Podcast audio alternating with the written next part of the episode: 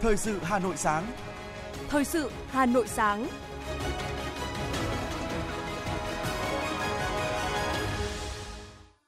Hồng Hạnh và Bảo Nhật xin được đồng hành cùng quý thính giả trong 30 phút của chương trình Thời sự sáng nay, thứ tư ngày 12 tháng 10 năm 2022. Những nội dung chính sẽ được đề cập đến trong chương trình. Tổng Bí thư Nguyễn Phú Trọng gặp mặt thân mật đại biểu ưu tú Đại hội đại biểu Đoàn Thanh niên Cộng sản Hồ Chí Minh quân đội lần thứ 10. Lễ phát động tháng cao điểm vì người nghèo và an sinh xã hội năm 2022. Livestream xúc tiến thương mại sản phẩm ô cốp của thủ đô trên TikTok. Trong phần tin thế giới, kỳ vọng về những đột phá mới trước thềm Đại hội Đảng Cộng sản Trung Quốc.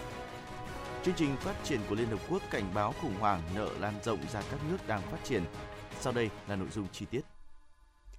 Thưa quý vị và các bạn, chiều qua 11 tháng 10, tại trụ sở Trung ương Đảng, Tổng Bí thư Nguyễn Phú Trọng, Bí thư Quân ủy Trung ương đã gặp mặt thân mật 80 đại biểu ưu tú đại diện cho 450 đại biểu về dự Đại hội đại biểu Toàn Thanh niên Cộng sản Hồ Chí Minh Quân đội lần thứ 10, nhiệm kỳ 2022-2027. Nhiệm kỳ qua, phát huy truyền thống chung với Đảng, hiếu với dân, sẵn sàng chiến đấu hy sinh vì độc lập tự do của Tổ quốc, vì chủ nghĩa xã hội. Nhiệm vụ nào cũng hoàn thành, khó khăn nào cũng vượt qua, kẻ thù nào cũng đánh thắng. Và với tinh thần đâu cần thanh niên có, việc gì khó có thanh niên. Thanh niên quân đội luôn tuyệt đối trung thành với Đảng, với Tổ quốc và nhân dân, là lực lượng ưu tú của thanh niên Việt Nam.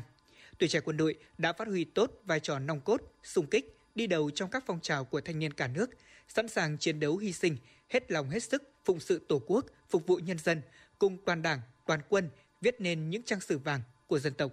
Nói chuyện thân mật với các đại biểu, Tổng Bí thư Nguyễn Phú Trọng biểu dương những thành tích của tuổi trẻ toàn quân đã đạt được trong những năm qua, đồng thời nêu rõ Đại hội Đảng toàn quốc lần thứ 13 đã khẳng định công cuộc đổi mới của đất nước đạt được những thành tựu quan trọng, kinh tế, chính trị, xã hội, đời sống của nhân dân được nâng lên. Đất nước ta chưa bao giờ có được cơ đồ, tiềm lực, vị thế và uy tín quốc tế như ngày nay. Thành quả đó là kết quả nỗ lực của toàn Đảng, toàn quân và toàn dân – trong đó có sự đóng góp của tuổi trẻ cả nước nói chung và tuổi trẻ quân đội nói riêng. Sau khi phân tích những thuận lợi khó khăn, thách thức đối với đất nước sẽ phải đối mặt trong thời gian tới, Tổng Bí thư Nguyễn Phú Trọng đặt ra yêu cầu đối với thanh niên quân đội và phong trào thanh niên quân đội cần phải phát triển mạnh mẽ, vững chắc hơn nữa.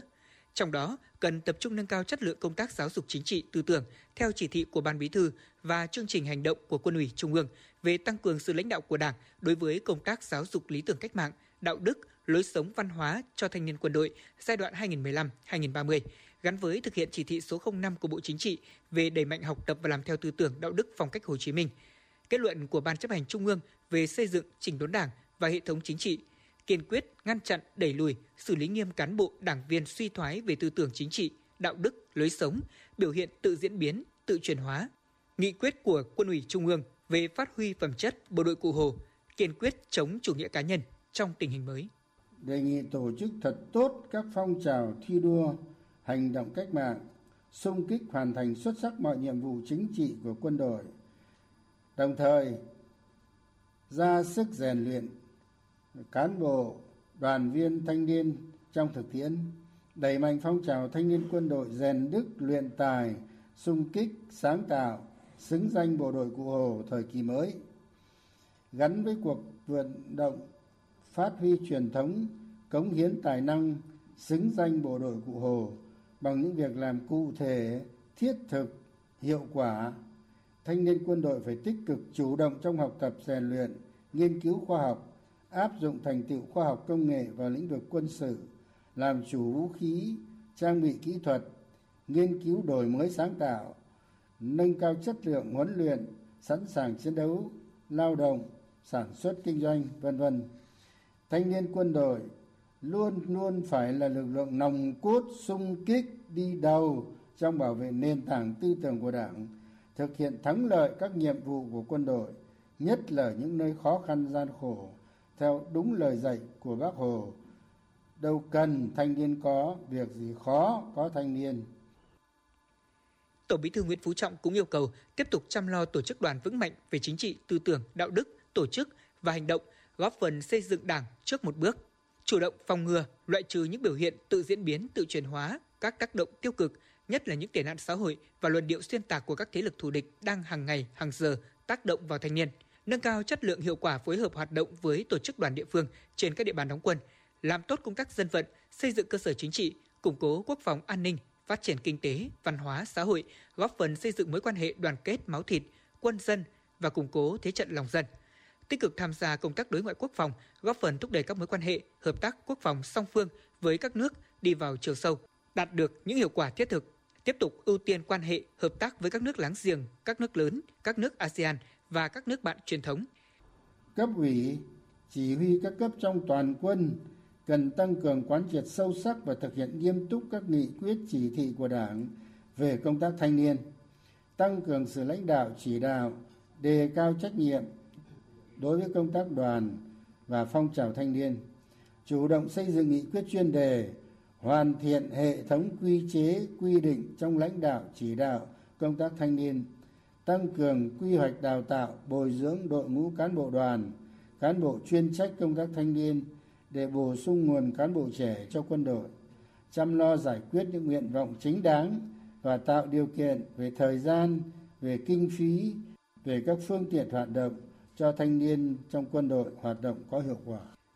Dịp này, thay mặt lãnh đạo Đảng, Nhà nước, Tổng Bí thư Nguyễn Phú Trọng bày tỏ tin tưởng tuổi trẻ toàn quân sẽ tiếp tục phát huy truyền thống của quân đội nhân dân Việt Nam anh hùng, tiếp tục thi đua rèn đức luyện tài, sung kích sáng tạo, xứng danh bộ đội cụ Hồ, xứng đáng với niềm tin và sự mong đợi của Đảng, Nhà nước, Quân ủy Trung ương, Bộ Quốc phòng và nhân dân cả nước.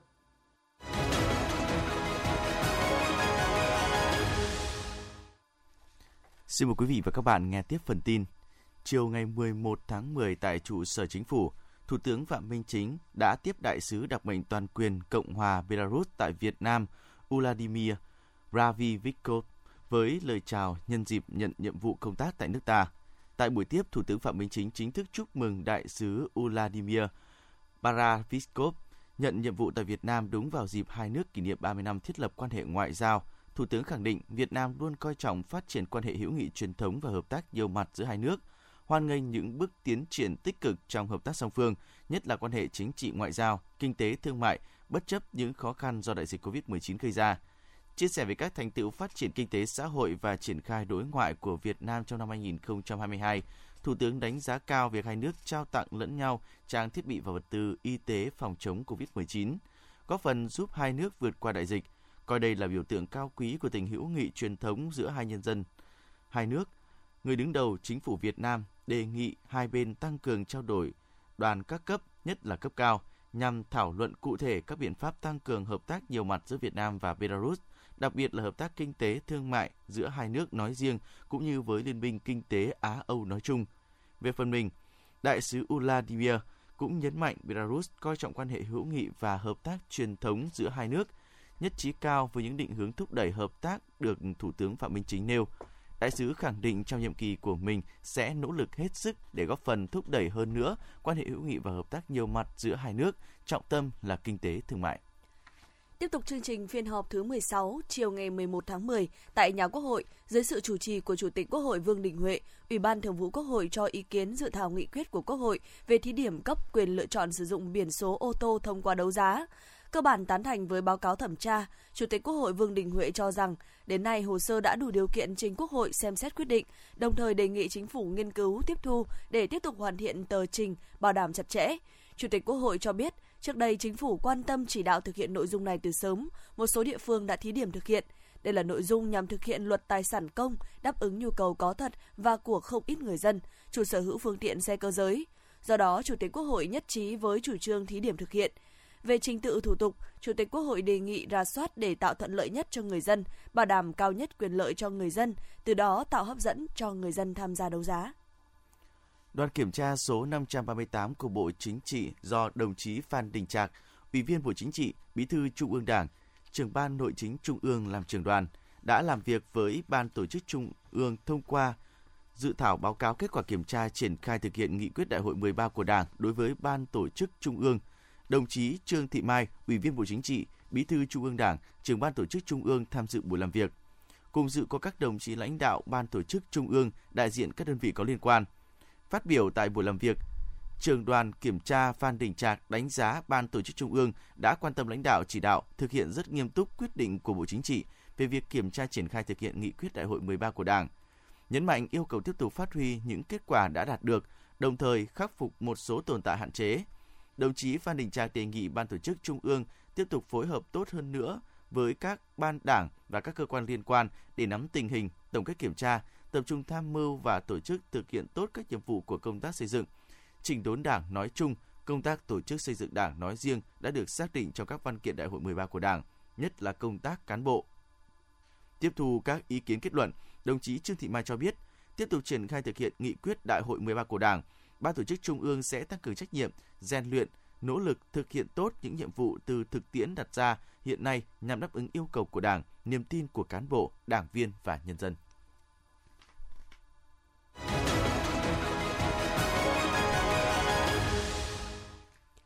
Thưa quý vị và các bạn, hưởng ứng phong trào thi đua vì người nghèo, không để ai bị bỏ lại phía sau giai đoạn 2021-2025 do Thủ tướng Chính phủ phát động, cùng với mong muốn phát huy truyền thống đoàn kết, tương thân tương ái của dân tộc, tạo thêm nguồn lực, chung tay cùng các cấp các ngành giúp đỡ người nghèo, góp phần hoàn thành mục tiêu giảm nghèo và an sinh xã hội của thành phố. Tối qua 11 tháng 10, tại Cung văn hóa lao động hữu nghị Việt Xô, Ủy ban nhân dân, Ủy ban Mặt trận Tổ quốc Việt Nam thành phố Hà Nội phối hợp tổ chức chương trình lễ phát động tháng cao điểm vì người nghèo và an sinh xã hội năm 2022. Tham dự lễ phát động có các đồng chí, Ủy viên Bộ Chính trị, Bí thư Thành ủy, trưởng đoàn đại biểu Quốc hội thành phố Đinh Tiến Dũng, các ủy viên Trung ương Đảng, Phó Bí thư Thường trực Thành ủy Nguyễn Thị Tuyến, Phó Bí thư Thành ủy, Chủ tịch Ủy ban nhân dân thành phố Trần Sĩ Thanh, Phó Bí thư Thành ủy, Chủ tịch Hội đồng nhân dân thành phố Nguyễn Ngọc Tuấn, Phó Bí thư Thành ủy Nguyễn Văn Phong, các ủy viên Ban Thường vụ Thành ủy, Chủ tịch Ủy ban Mặt trận Tổ quốc Việt Nam thành phố, trưởng ban vận động quỹ vì người nghèo thành phố Nguyễn Lan Hương, trưởng ban nội chính thành ủy Nguyễn Quang Đức, trưởng ban tuyên giáo thành ủy Bùi Huyền Mai, các phó chủ tịch Ủy ban nhân dân thành phố Dương Đức Tuấn, Trử Xuân Dũng và đại diện các đơn vị địa phương, cơ quan, doanh nghiệp, nhà hảo tâm trên địa bàn thành phố, phản ánh của phóng viên Như Hoa. Phát biểu khai mạc chương trình, Phó Chủ tịch Ủy ban nhân dân thành phố Trử Xuân Dũng khẳng định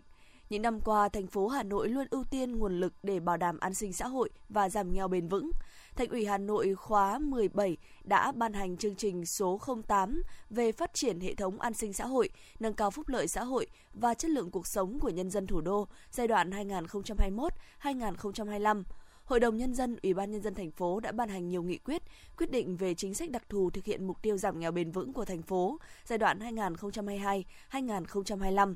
Ủy ban Mặt trận Tổ quốc Việt Nam, các ngành, đoàn thể các cấp đã triển khai nhiều hoạt động thiết thực để chăm lo, hỗ trợ cho hộ nghèo, hộ có hoàn cảnh khó khăn. Tuy nhiên vì nhiều điều kiện hoàn cảnh khác nhau, đặc biệt là do ảnh hưởng của dịch COVID-19, vẫn còn nhiều gia đình gặp khó khăn trong cuộc sống. Theo chuẩn nghèo đa chiều của thành phố, giai đoạn 2022-2025, toàn thành phố còn 3.612 hộ nghèo và 30.176 hộ cận nghèo thành phố đặt mục tiêu hàng năm giảm từ 25% đến 30% số hộ nghèo và 10% số hộ cận nghèo. Phần đầu đến cuối năm 2025, cơ bản không còn hộ nghèo. Phó Chủ tịch Ủy ban nhân dân thành phố Trử Xuân Dũng mong muốn sẽ có nhiều cơ quan, tổ chức, doanh nghiệp và nhà hảo tâm hưởng ứng và có hành động thiết thực cho công tác giảm nghèo và an sinh xã hội, giúp thành phố có thêm nguồn lực chăm lo tốt hơn cho người nghèo và tô thắm nghĩa cử cao đẹp, truyền thống đoàn kết tương thân tương ái tốt đẹp của dân tộc, cùng chung tay xây dựng một Hà Nội văn hiến, văn minh, hiện đại, một Hà Nội nghĩa tình. Phát huy truyền thống đoàn kết, tương thân tương ái. Trong những năm qua, các cơ quan, đơn vị, tổ chức doanh nghiệp, các nhà hảo tâm đã tích cực đóng góp tạo nguồn lực để cùng chính quyền thành phố thực hiện các chính sách an sinh xã hội và giảm nghèo. Tiếp nối kết quả đã đạt được, tháng cao điểm vì người nghèo năm 2022 sẽ là dịp để mỗi cơ quan, tổ chức, đơn vị, doanh nghiệp trên địa bàn thành phố và nhân dân tiếp tục thể hiện tinh thần thương thân tương ái, thương người như thể thương thân. Ở đâu có người nghèo là ở đó có sự hỗ trợ, chia sẻ, có những tấm lòng yêu thương đùm bọc bằng hành động thiết thực cụ thể hỗ trợ người nghèo người có cảnh khó khăn chung tay thực hiện mục tiêu hỗ trợ nghèo, cho hộ nghèo cận nghèo trao sinh kế tạo giá an sinh giúp người nghèo có cơ hội thay đổi cuộc đời. Chúng ta cùng tin tưởng rằng tại lễ phát động hôm nay và tháng hoạt động cao điểm vì người nghèo năm 2022 sẽ tiếp tục nhận được sự hưởng ứng ủng hộ của các cơ quan tổ chức doanh nghiệp và các nhà hảo tâm cho công tác giảm nghèo và sinh xã hội của thành phố để cùng nhau xây dựng một Hà Nội văn hiến, văn minh hiện đại, một Hà Nội nghĩa tình, một Hà Nội không để ai bị bỏ lại phía sau. Cũng tại lễ phát động tháng cao điểm vì người nghèo và an sinh xã hội thành phố năm 2022, Ủy viên Ban Thường vụ Thành ủy, Chủ tịch Ủy ban Mặt trận Tổ quốc Việt Nam thành phố, trưởng ban vận động quỹ vì người nghèo thành phố Nguyễn Lan Hương cho biết, từ năm 2021 đến nay, trong bối cảnh khó khăn do tác động của dịch Covid-19, Quỹ vì người nghèo các cấp thành phố đã tiếp nhận được trên 56,2 tỷ đồng. Từ nguồn quỹ này đã hỗ trợ xây 5, 653 nhà đại đoàn kết, sửa chữa 145 nhà xuống cấp cho hộ nghèo, hàng nghìn hộ nghèo được vay vốn, hỗ trợ về giống, phương tiện sản xuất, khám chữa bệnh. Bên cạnh đó, Ủy ban Mặt trận Tổ quốc Việt Nam các cấp đã tiếp nhận hơn 1.800 tỷ đồng, gồm tiền mặt và trang thiết bị y tế, lương thực, thực phẩm, ủng hộ công tác phòng chống dịch COVID-19 trên 14 tỷ đồng ủng hộ chương trình Sóng và Máy tính cho em, trao tặng hơn 10.000 thiết bị học trực tuyến cho học sinh có hoàn cảnh khó khăn, giúp các em học tốt trong đại dịch. Tuy nhiên, hiện tại thì thành phố còn nhiều hộ nghèo, người có hoàn cảnh khó khăn cần được hỗ trợ xây sửa nhà ở, hỗ trợ kinh tế, điều kiện học tập, tạo việc làm để vươn lên thoát nghèo. Ủy ban Mặt trận Tổ quốc Việt Nam thành phố và Ban vận động quỹ vì người nghèo thành phố mong muốn các cơ quan tổ chức doanh nghiệp các tầng lớp nhân dân thủ đô, người Hà Nội đang sinh sống làm việc trong nước và nước ngoài tiếp tục chung tay giúp đỡ người nghèo, ủng hộ quỹ vì người nghèo các cấp, ủng hộ các chương trình an sinh xã hội của thành phố với tinh thần chung tay vì người nghèo, không ai, không để ai bị bỏ lại phía sau. Phát huy truyền thống đoàn kết, nhân ái của dân tộc ta, thay mặt Ủy ban Mặt trận Tổ quốc Việt Nam thành phố Hà Nội và ban vận động quỹ vì người nghèo thành phố, tôi kêu gọi các cơ quan, tổ chức doanh nghiệp, các tầng lớp nhân dân thủ đô, người Hà Nội đang sinh sống, làm việc ở trong nước và nước ngoài, tiếp tục chung tay giúp đỡ người nghèo, ủng hộ quỹ vì người nghèo các cấp, ủng hộ các chương trình an sinh xã hội của thành phố với tinh thần chung tay vì người nghèo, không để ai bị bỏ lại phía sau. Tôi cũng mong muốn mỗi hộ nghèo, người nghèo cùng với sự quan tâm của thành phố hãy nỗ lực vươn lên thoát nghèo bền vững và có điều kiện để tiếp tục giúp đỡ những người khó khăn hơn. Để tháng cao điểm vì người nghèo năm 2022 triển khai hiệu quả, công tác vận động quỹ đạt kết quả tích cực. Chủ tịch Ủy ban Mặt trận Tổ quốc Việt Nam thành phố Nguyễn Lan Hương đề nghị Ủy ban Mặt trận Tổ quốc Việt Nam các cấp thành phố phối hợp với chính quyền, các ban, ngành, đoàn thể cung cấp tiếp tục đẩy mạnh công tác tuyên truyền vận động các tầng lớp nhân dân, các cơ quan, đơn vị, doanh nghiệp, các nhà hảo tâm ủng hộ quỹ vì người nghèo, đồng thời tập trung giả soát, nắm chắc số lượng, tình hình, nhu cầu của hộ nghèo, hộ cận nghèo, gia đình có hoàn cảnh đặc biệt khó khăn trên địa bàn để xây dựng kế hoạch giúp đỡ cụ thể. Việc vận động, quản lý sử dụng quỹ vì người nghèo phải được thực hiện đúng quy định của pháp luật, quy chế quản lý quỹ, đảm bảo đúng mục đích, đúng đối tượng, công khai, minh bạch, tiền ủng hộ cho người nghèo phải đến được với người nghèo. Tại lễ phát động, 129 đơn vị tổ chức doanh nghiệp nhà hảo tâm đăng ký và ủng hộ hơn 30 tỷ đồng ủng hộ tháng cao điểm vì người nghèo và an sinh xã hội năm 2022. Ban vận động quỹ vì người nghèo thành phố đã trao kinh phí hỗ trợ xây nhà đại đoàn kết và phương tiện, công cụ sản xuất cho các hộ nghèo với tổng trị giá trên 10,7 tỷ đồng. Nhân dịp này, Ủy ban nhân dân thành phố Hà Nội tặng bằng khen cho 17 gia đình có nhiều cố gắng vươn lên thoát nghèo. Ủy ban nhân dân Ủy ban Mặt trận Tổ quốc Việt Nam thành phố tuyên dương 30 tập thể, 12 cá nhân có đóng góp tích cực trong công tác giảm nghèo và an sinh xã hội của thành phố.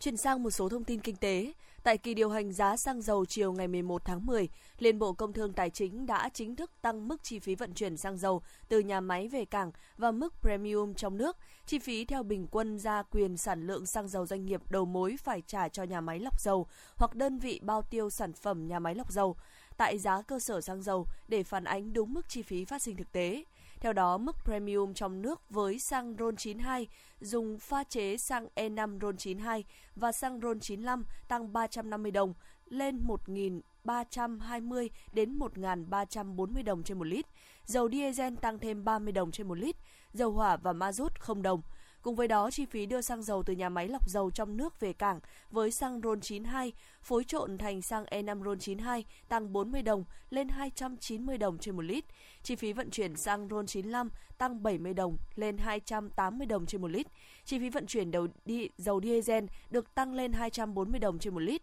nhưng chi phí vận chuyển dầu hỏa và dầu ma rút vẫn ở mức không đồng. Văn phòng điều phối chương trình xây dựng nông thôn mới thành phố Hà Nội phối hợp với Trung tâm xúc tiến thương mại nông nghiệp Bộ Nông nghiệp và Phát triển Nông thôn và các đơn vị liên quan vừa tổ chức sự kiện giới thiệu sản phẩm chương trình Mỗi xã một sản phẩm ô cốp của thủ đô trên nền tảng giải trí bán hàng TikTok. Sự kiện nhằm thực hiện chương trình chuyển đổi số của Bộ Nông nghiệp và Phát triển Nông thôn, Ủy ban nhân dân thành phố Hà Nội và nhằm giúp các tổ chức cá nhân quảng bá, kết nối giao thương sản phẩm ô cốp, đặc sản của các vùng miền trong cả nước. Tại sự kiện, Văn phòng điều phối chương trình xây dựng nông thôn mới Hà Nội phối hợp cùng Trung tâm xúc tiến thương mại nông nghiệp và các đơn vị liên quan giúp nâng cao năng lực số cho các chủ thể ô cốp của Hà Nội thực hiện các hoạt động bán hàng trực tuyến ngày càng thuận tiện. Các sản phẩm ô cốp của Hà Nội được livestream trên nền tảng TikTok và các trang mạng xã hội sẽ có phần quảng bá tôn vinh và lan tỏa những giá trị văn hóa, lịch sử kết tinh trong từng sản phẩm. Theo số liệu từ Trung tâm Lưu ký Chứng khoán Việt Nam, số tài khoản giao dịch chứng khoán mở mới trong tháng 9 đạt hơn 102.200 tài khoản, thấp nhất kể từ tháng 7 năm 2021. Đây cũng là tháng thứ ba liên tiếp số tài khoản mở mới giảm. Đáng chú ý đây là lần đầu tiên trong 6 năm cá nhân nước ngoài đóng tài khoản giao dịch. Trong tháng 9 có thêm hơn 102.100 tài khoản giao dịch chứng khoán của nhà đầu tư cá nhân trong nước, nâng tổng số tài khoản nhóm này vượt ngưỡng 6,5 triệu. Tháng 9, nhà đầu tư tổ chức trong nước mở mới 100 tài khoản. Về khối ngoại, nhà đầu tư tổ chức mở thêm 32 tài khoản, nâng tổng số tài khoản lên 4.271 tài khoản. Nhà đầu tư cá nhân nước ngoài đóng 63 tài khoản. Đây là lần đầu tiên nhà đầu tư cá nhân nước ngoài đóng tài khoản giao dịch chứng khoán trong 6 năm qua. Trước đó, trong tháng 8, nhà đầu tư cá nhân nước ngoài mở mới 267 tài khoản.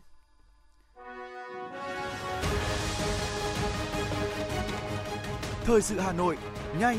chính xác, tương tác cao. Thời sự Hà Nội, nhanh, chính xác, tương tác cao.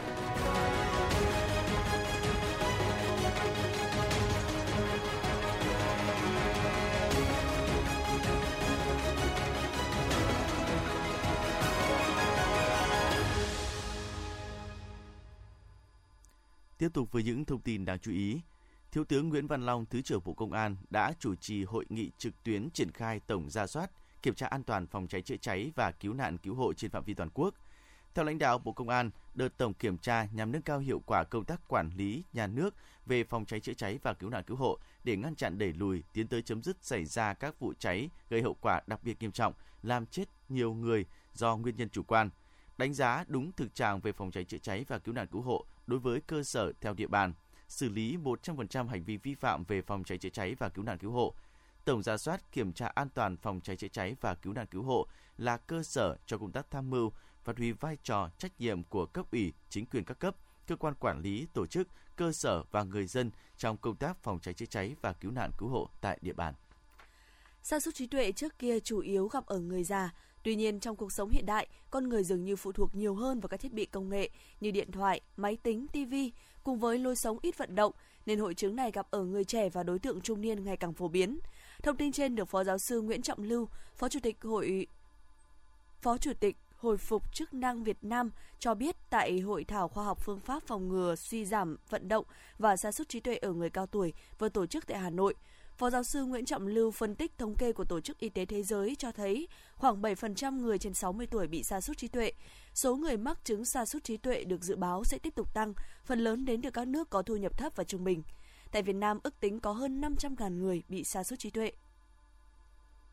Trường Đại học Sư phạm Hà Nội 2 vừa thông báo tuyển bổ sung thêm hàng trăm chỉ tiêu, trong đó thì ngành Việt Nam học tuyển đến 337 chỉ tiêu. Theo đó, Đại học Sư phạm Hà Nội 2 thông báo tuyển bổ sung theo hai phương thức gồm kết hợp thi tuyển với kết quả thi tốt nghiệp trung học phổ thông 2022, kết hợp thi tuyển với kết quả học tập cấp trung học phổ thông. Các ngành tuyển bổ sung bao gồm giáo dục thể chất, sư phạm ngữ văn, sư phạm lịch sử, sư phạm toán học, sư phạm vật lý, sư phạm hóa học, sư phạm sinh học, Việt Nam học. Điểm xét tuyển lấy từ cao xuống thấp đến hết chỉ tiêu của ngành xét tuyển – Điểm xét tuyển lấy đến hai chỉ số thập phân được làm tròn để xét tuyển. Nếu nhiều hồ sơ có điểm xét tuyển bằng nhau thì sử dụng tiêu chí phụ xét theo thứ tự nguyện vọng từ cao xuống thấp. Nguyện vọng 1 là nguyện vọng cao nhất. Nhà trường không quy định chênh lệch điểm xét tuyển giữa các tổ hợp.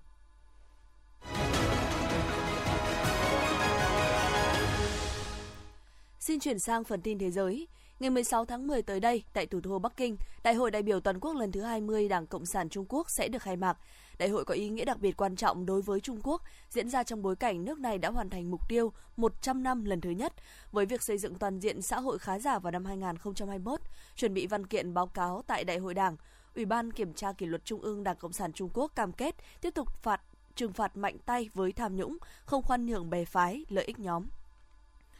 Với 107 trên 193 phiếu thuận, Đại hội đồng Liên Hợp Quốc đã ra quyết định sẽ tổ chức một cuộc bỏ phiếu công khai thay vì bỏ phiếu kín về một dự thảo nghị quyết lên án cái gọi là cuộc trưng cầu dân ý bất hợp pháp và âm mưu thôn tính bất hợp pháp của Nga. Chỉ có 13 nước bỏ phiếu phản đối công khai trưng cầu về dự thảo nghị quyết,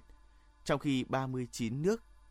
thì bỏ phiếu trắng và phần còn lại, bao gồm cả Nga và Trung Quốc, không tham gia bỏ phiếu. Theo dự luật ngân sách năm 2023, ngân sách quốc phòng của Pháp dự kiến sẽ được nâng lên mức cao kỷ lục từ trước đến nay với 43,9 tỷ euro để nâng cao năng lực chiến đấu và hiện đại hóa quân đội trước nguy cơ xung đột tại Ukraine có thể lan rộng. Ưu tiên đầu tiên trong ngân sách quốc phòng năm 2023 là khoản chi lên đến 2 tỷ euro để mua thêm vũ khí và đạn dược trong bối cảnh kho vũ khí của quân đội Pháp được cho là đang ở mức thấp nhất trong nhiều năm qua và sẽ nhanh chóng cạn kiệt nếu xảy ra một cuộc xung đột quy mô lớn.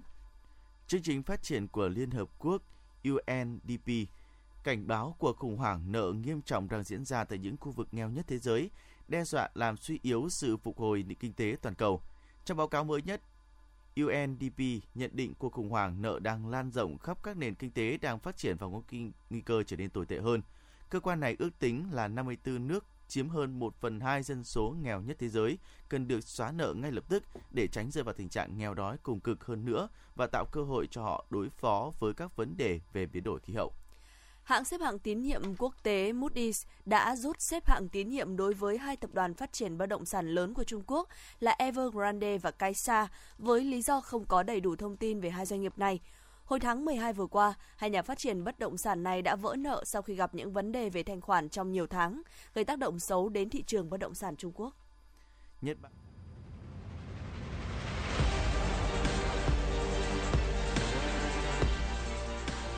Bản tin thể thao Bản tin thể thao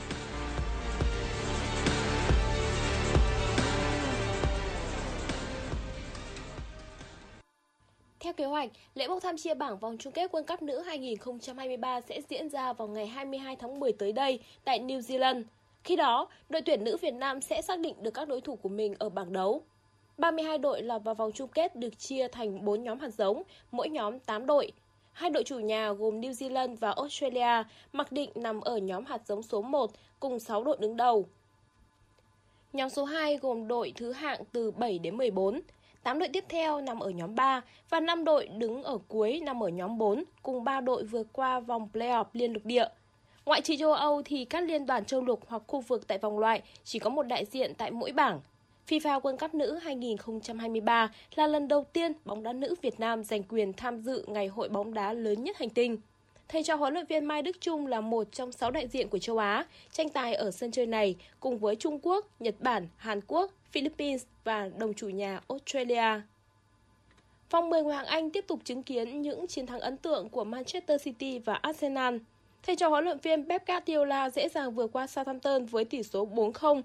trong trận đấu mà Erling Haaland tiếp tục ghi dấu ấn với một bàn thắng. Arsenal cũng có được 3 điểm sau khi vượt qua Liverpool 3-2, qua đó chấm dứt gần 3 năm không thắng đối thủ. Xếp sau Arsenal và Manchester City hiện là Tottenham. Thầy trò huấn luyện viên Antonio Conte vượt qua Brighton 1-0 ngay trên sân của đối thủ nhờ pha lập công của Harry Kane.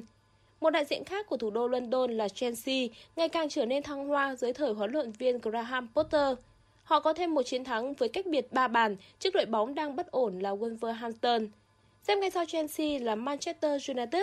Các học trò của huấn luyện viên Eric Ten Hag giành chiến thắng 2-1 trước Everton trong ngày mà Ronaldo lập công để cán mốc 700 bàn ở cấp độ câu lạc bộ. Dự báo thời tiết khu vực Hà Nội hôm nay ngày 12 tháng 10. Vùng núi Ba Vì Sơn Tây sáng sớm có sương mù nhẹ, ngày nắng, đêm không mưa, nhiệt độ từ 19 đến 29 độ C. Ngoại thành từ Phúc Thọ tới Hà Đông, sáng sớm có sương mù nhẹ, ngày nắng, đêm không mưa, nhiệt độ từ 20 đến 30 độ C. Phía Nam từ Thanh Oai, Thường Tín đến Ứng Hòa, ngày nắng, đêm không mưa, nhiệt độ từ 20 đến 30 độ C. Mê Linh, Đông Anh, Sóc Sơn. Ngày, sáng sớm có sương mù nhẹ, ngày nắng, đêm không mưa, nhiệt độ từ 19 đến 29 độ C. Trung tâm thành phố Hà Nội, sáng sớm có sương mù nhẹ, ngày nắng, đêm không mưa, nhiệt độ từ 20 đến 30 độ C. Quý vị và các bạn vừa nghe chương trình thời sự của Đài Phát thanh Truyền hình Hà Nội. Chỉ đạo nội dung Nguyễn Kim Khiêm, chỉ đạo sản xuất Nguyễn Tiến Dũng, tổ chức sản xuất Trà My, đạo diễn Kim Oanh, phát thanh viên Hồng Hạnh Bảo Nhật cùng kỹ thuật viên Quang Ngọc thực hiện. Hẹn gặp lại quý vị trong chương trình thời sự sau.